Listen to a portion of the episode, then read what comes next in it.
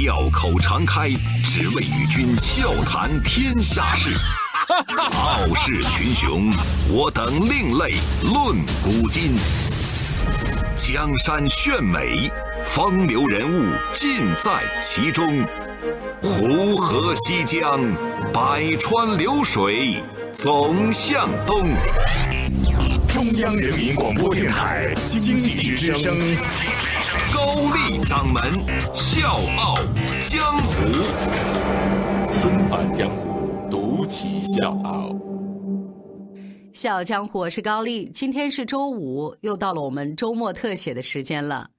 前两天，电视节目《我是演说家》第五季落幕，四十八岁的网红书记陈行甲拿了冠军。在激烈的竞争当中，陈行甲的每一次演讲都会给观众带来深深的震撼。他的演讲没有华丽的陈词，没有过度的煽情，有的只是他的一腔热血。他的故事，他的愿望，他就那么平铺直述的讲着，就足以让现场的每一位观众泪流满面。其实，在陈行甲的前四十八年里，让人动容的不单是这些，还有他的巴东，他的公益。二零一一年十月九号，陈兴甲接到了湖北省委组织部的通知，他要到巴东接任县委书记的职务。为了尽快了解巴东，陈兴甲用了一周的时间搜索巴东县，记了满满的十页笔记。巴东是国家级深度贫困县，拥有三千三百五十四平方公里。二零一一年，这个地方有五十万人口，当时在贫困县以下的有十六点七万人。带着对新工作的担忧和责任，二零一一年十月十五号，陈行甲踏上了开往巴东的列车。到巴东的第一周，陈行甲就收到了一封致巴东新任县委书记的公开信。信的内容洋洋洒洒，有五千多字，归纳起来其实就六个字：偏激、挖苦、悲愤。陈兴甲马上意识到了事态的严重，他就连夜在网上实名回复了这位网友，而且留下了自己的邮箱，鼓励巴东的父老乡亲多提意见。打那之后，每天晚上打开邮箱，陈兴甲就会收到不下五十封的群众来信，而这些信都成为他和群众互通有无的关键媒介。自此，网红书记诞生了。纷返江湖，独起笑傲。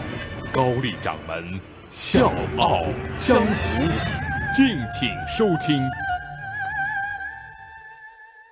作为网红书记，陈兴甲还做了一些出格的事儿。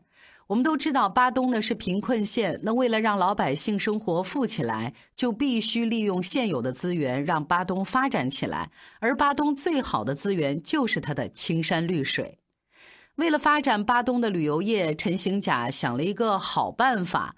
他把巴东的好山好水拍成了 MV。他想请知名的歌手来唱献歌，让更多的人知道巴东这个地方。但是呢，人家歌手的出场费太高了，四分钟就要二十万。陈行甲觉得就就这么真金白银的啊，我把二十万就给了他们，他觉得不值。那为了省那笔钱，他决定亲自上阵，我自己去唱。说到这儿呢，我要告诉大家，陈行甲呢，除了是一位网红书记，人家还是一枚文艺大叔，弹吉他、唱歌、写诗，样样不在话下。他唱的献歌，再配上巴东县的 MV，放到网上，一个晚上点击量就达到了十五点五万次。这首县委书记亲自演唱的《美丽的神农溪》，瞬间走红。一湾清溪水哟。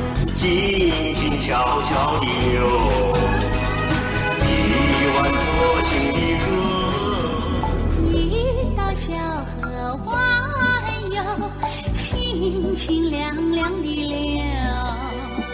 一叶豆角洲，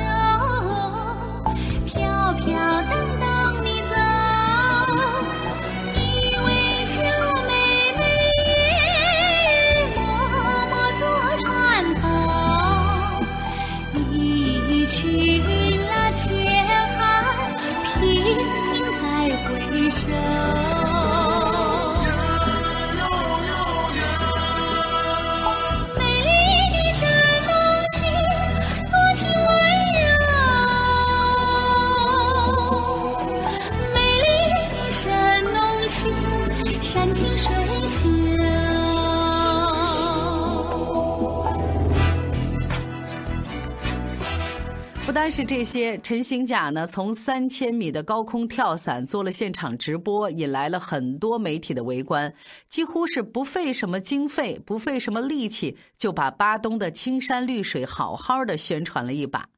很快到了二零一六年，陈行甲的五年任期届满，五年多的时间里，他对巴东的父老和孩子们尽了全力，无愧于心。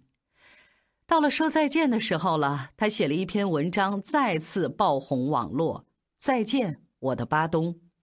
文章的最后，他说：“此去经年，山长水阔，你在我的心里，在我的梦里。”这是他对巴东的不舍，也是对巴东的怀念。这一走，巴东就不再是他的孩子，而是刻在他生命里最深刻的记忆。离开巴东的时候，陈兴甲四十五岁。所有人都觉得他会在为官的路上越走越远，但是他却在飞黄腾达的关口果断辞职。人生的下半场，他选择弃官从艺，这个“艺”是公益的“艺”。他选择在公益的道路上重新开始。这一切，除了他对底层人民的悲悯，更直接的原因是他的干儿子。陈兴甲刚到巴东的时候，号召全县干部结穷亲。那当时他带头和一个艾滋病患儿小航结成了亲戚。小航的妈妈是艾滋病去世的，八岁的小航和奶奶相依为命。陈兴甲第一次去看小航的时候，小航全身都长满了疱疹。小航的奶奶指着远处的坟头对陈兴甲说。自打孩子的妈妈去世，家里就再也没有亲戚来过。村子里的人就像躲瘟疫似的，即便是从我们家门口过，也是绕着走。家里没有钱给孩子治病，更别说上学了。这孩子白天跟着我下地，晚上我给他洗，他跟我睡。这一辈子，他投胎到了我们家，我也对得起他了。奶奶说这番话的时候，眼睛里没有一滴眼泪。这一幕给了陈兴甲重重一击，他在想，这是一种什么样的绝望啊？连悲伤对于他们来说都是一种奢求的情感。为了让小航能够像其他的小孩一样正常的生活、读书，陈兴甲回去就联系了当地的医院、学校，让孩子去就医、去上课。可是没过多长时间，校长就哭着给他打电话说：“陈书记啊，我们实在是没办法了。只要这孩子一到学校，其他家长就来学校闹啊。他们怕自己的孩子被传染，都来闹。你说我可怎么办呀？”面对偏见和歧视，陈兴甲第一次慌了。他也没办法，连自己干儿子的上学问题他都解决不了，束手无策。好在天无绝人之路，没多久，他知道了有一种专门接受艾滋病儿童的学校。在几位公益界朋友的帮助下，他把小航送到了云南，在那儿一边上学一边接受治疗。现如今，小航身上的疱疹消失了，而且学习生活都很好，享受到他这个年纪应该有的快乐。也就是因为小航的遭遇，让陈兴甲真正走进公益，了解公益。二零一六年，他辞官之后就马不停蹄地开始了公益事业。陈兴甲希望能够推动对儿童白血病政策的改善。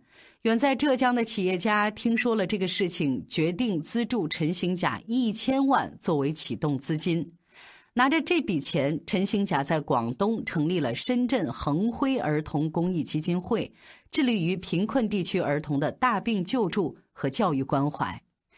恒辉的起步从儿童白血病开始，在试点地区，通过和政府、医疗机构、保险公司还有社会的深度合作，实现区域内贫困儿童白血病免费治疗。对儿童白血病的共同关注，让陈兴甲和刘正琛走到了一起，成为公益合伙人。在紧密的合作当中，他们默契地形成了分工。比如，陈兴甲呢很了解政府的运作方式，这个呢是刘正琛欠缺的；而刘正琛积累的专业知识和经验是陈兴甲不具备的。所以外界也都说嘛，这俩是公益界最佳 CP 组合。也是在这一年的六月份，陈兴甲正式成为了北京新阳光慈善基金会的理事长和法人代表。新阳光是刘正琛成立的，专注于白血病这些血液肿瘤的救助，为血液和肿瘤领域民间公益项目提供综合性支持的五 A 级公募基金会。之后，陈兴甲联合刘正琛共同发起了联爱工程。所谓联爱，就是联合爱，让因病致贫从现代中国消失。果断、干脆、正直、勇敢。这位网红书记的身上这样的标签比比皆是，但真正让他成为这样的人是他的母亲。小时候，陈兴甲出去玩，晚上回到家，身上沾满了灰。刚走到门口，还没进家，妈妈就会把他叫住：“你就站在那儿，不能进来。”当时的陈兴甲很惶恐，不知道自己做错了什么。这个时候，母亲就说：“我有没有跟你说过啊？要爱干净。”陈兴甲看了一眼浑身上下补丁的这个衣服，他就说：“妈妈，我这个衣服都这么多补丁了，这有什么关系呢？还爱不爱干净？”母亲当时非常生气，说：“甲儿，你听好了，即便是补丁衣服，咱也要穿得干干净净。”打那之后，干净就成了陈行甲的人生信条。每次他面临各种诱惑的时候，他一定会想起母亲的那句话：“不管怎么样，都要干干净净。”其实，母亲才是那个最柔软的人。母亲给陈兴甲上的人生第二课，就是要他做一个悲悯的人。陈兴甲小时候住的那个村子，有一户人家是备受唾弃。那家人的男主人呢，总是佝偻着腰，拿着烟袋，走到哪儿呢就把痰吐到哪儿。女主人呢，总是蓬头垢面，好像永远也不梳头、不洗头。这户人家呢，经常是到陈行甲的家里借盐吃，而且借了总也不还。陈行甲的母亲从来都没有让他们空着手回去。那个时候，陈行甲少不更事，他就问妈妈：“他们只借不还，为什么还要借给他们？”妈妈只说了一句话：“人不到活不下去的时候，怎么会到处借盐吃呢？如果我们不借，他们就没地方借了。”在陈行甲的心里，妈妈也是一个穷人，但是他却一直用他不大的力量呵护那些比他还脆弱的人。这就是母亲的力量，同时也是他给儿子陈行甲的力量。而年近半百的儿子延续着这种力量，让更多的人感受到温暖，看到希望。除了母亲，在陈行甲身后还有一股力量，这股力量来自于他的结发妻子。大学时候的陈兴甲从来没有期待过爱情，因为身边大多都是城里的孩子，而他只是一个来自穷乡僻壤的孩子。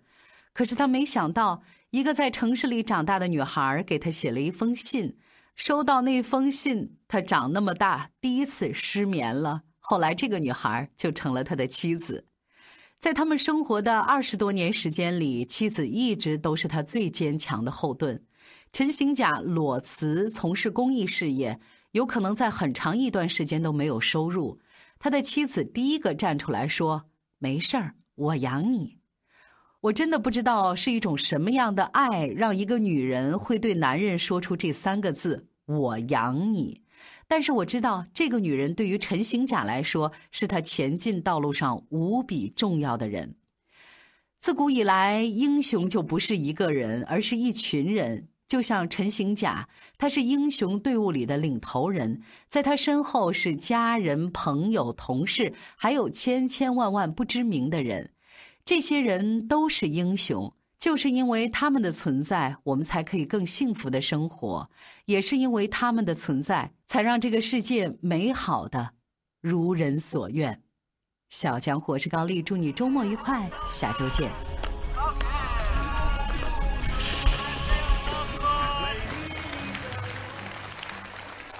转眼到了二零一六年，我的五年任期届满，交完答卷。我也已经四十五岁了。足球场上，以四十五分钟分为上下半场。我的人生上半场，是一个干净的、守得住底线的官员。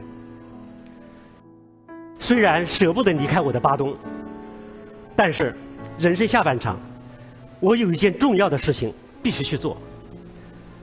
反复的考虑之后，我在已经公示提拔的情况下，选择辞去公职，投身公益。我创办了深圳市恒辉儿童公益基金会，和我的公益伙伴北京新阳光慈善基金会的刘振琛一起，发起了怜爱工程，专注于儿童癌症的大病救助。两年多时间，我们做了不少的事情。我们在全国十三个省市开办了三十二间病房学校，累计服务的人次达到了十一万。我们想帮助更多的患病儿童，让他们免受贫病的折磨。今天的我，不再是一个网红书记，我是一名草根公益人。我希望和我的公益伙伴们一起，把公益的温暖转换成光明，去照亮那些弱势者的前行之路。谢谢大家。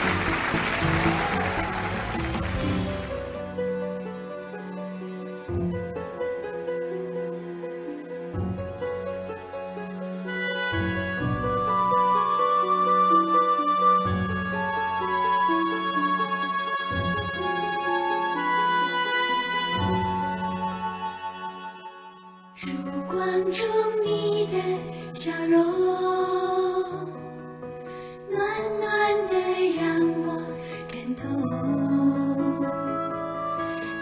别那昨日的伤与痛，我的心。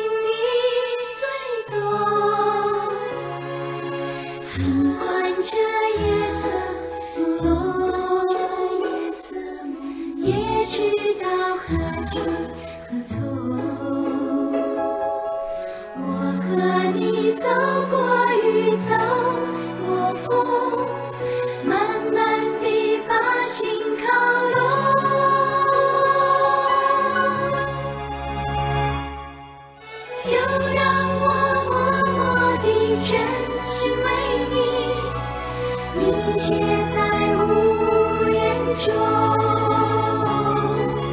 有缘分不用说唱，享受，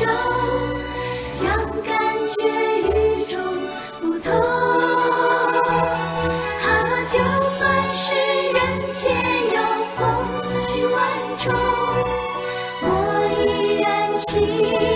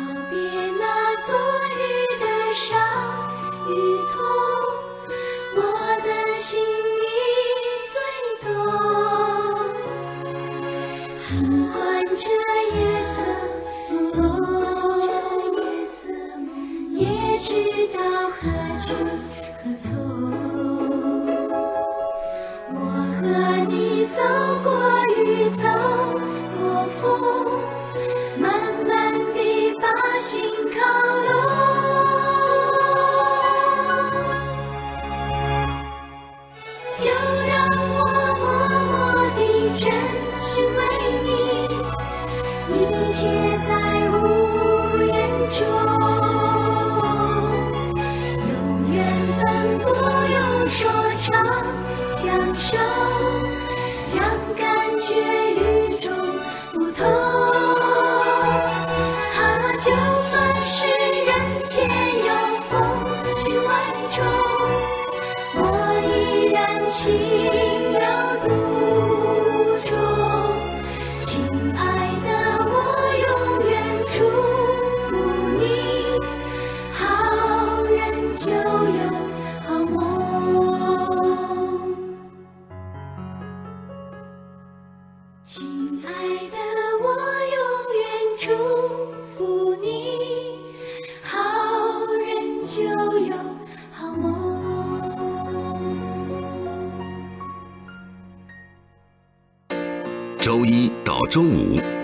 天五点，下午四点，欢迎收听高丽掌门笑傲江湖。